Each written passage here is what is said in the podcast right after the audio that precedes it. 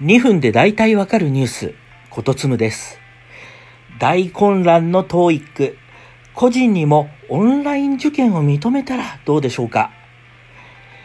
英語能力テストのTOEIC、10月4日分の申し込みをおととい5日の正午から先着順で受付開始する予定だったんですけれども、想定を上回るアクセス集中によりシステム不具合が発生したため受付を中断。今日になって抽選方式に変更することを発表しました。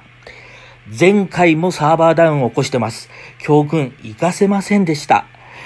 もうまるでTOEICの申し込みがアーティストのライブか市民マラソンみたいになってきました。というのも、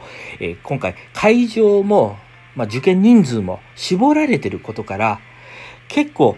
殺到してしまうという状況が起きてしまうわけですね。これ大学院の試験などに必要なスコアが必要な学生にとっては結構一大事ですよね。だから遠くの会場を選ぶケースも出てくるわけなんですね。そうすると人数絞ってやってコロナ対策をやってるはずなのに、もう県をまたぐ移動が出てきてしまって、GoTo キャンペーンになってるんじゃないのかっていう矛盾もこれ起きてくるわけなんですね。じゃあオンラインでこれそもそもね、会社だってリモートワークしてるわけですから、オンラインでやればいいじゃないかっていう話なんですけど、実はあるんです。この4月から IP テストというので、オンラインはスタートしました。この IP テストっていうのは、企業や学校などでの団体受験なんですね。それに限っては、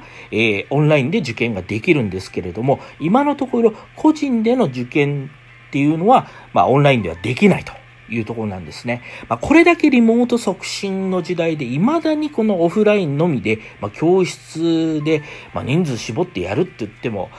これコロナが全然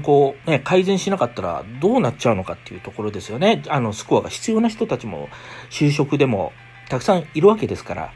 なので、そろそろ真剣にTOEICの運営団体にはオンライン受験、個人でのオンライン受験を本格的に検討してもらいたいところです。せめて、このコロナの間だけでもどうでしょうか。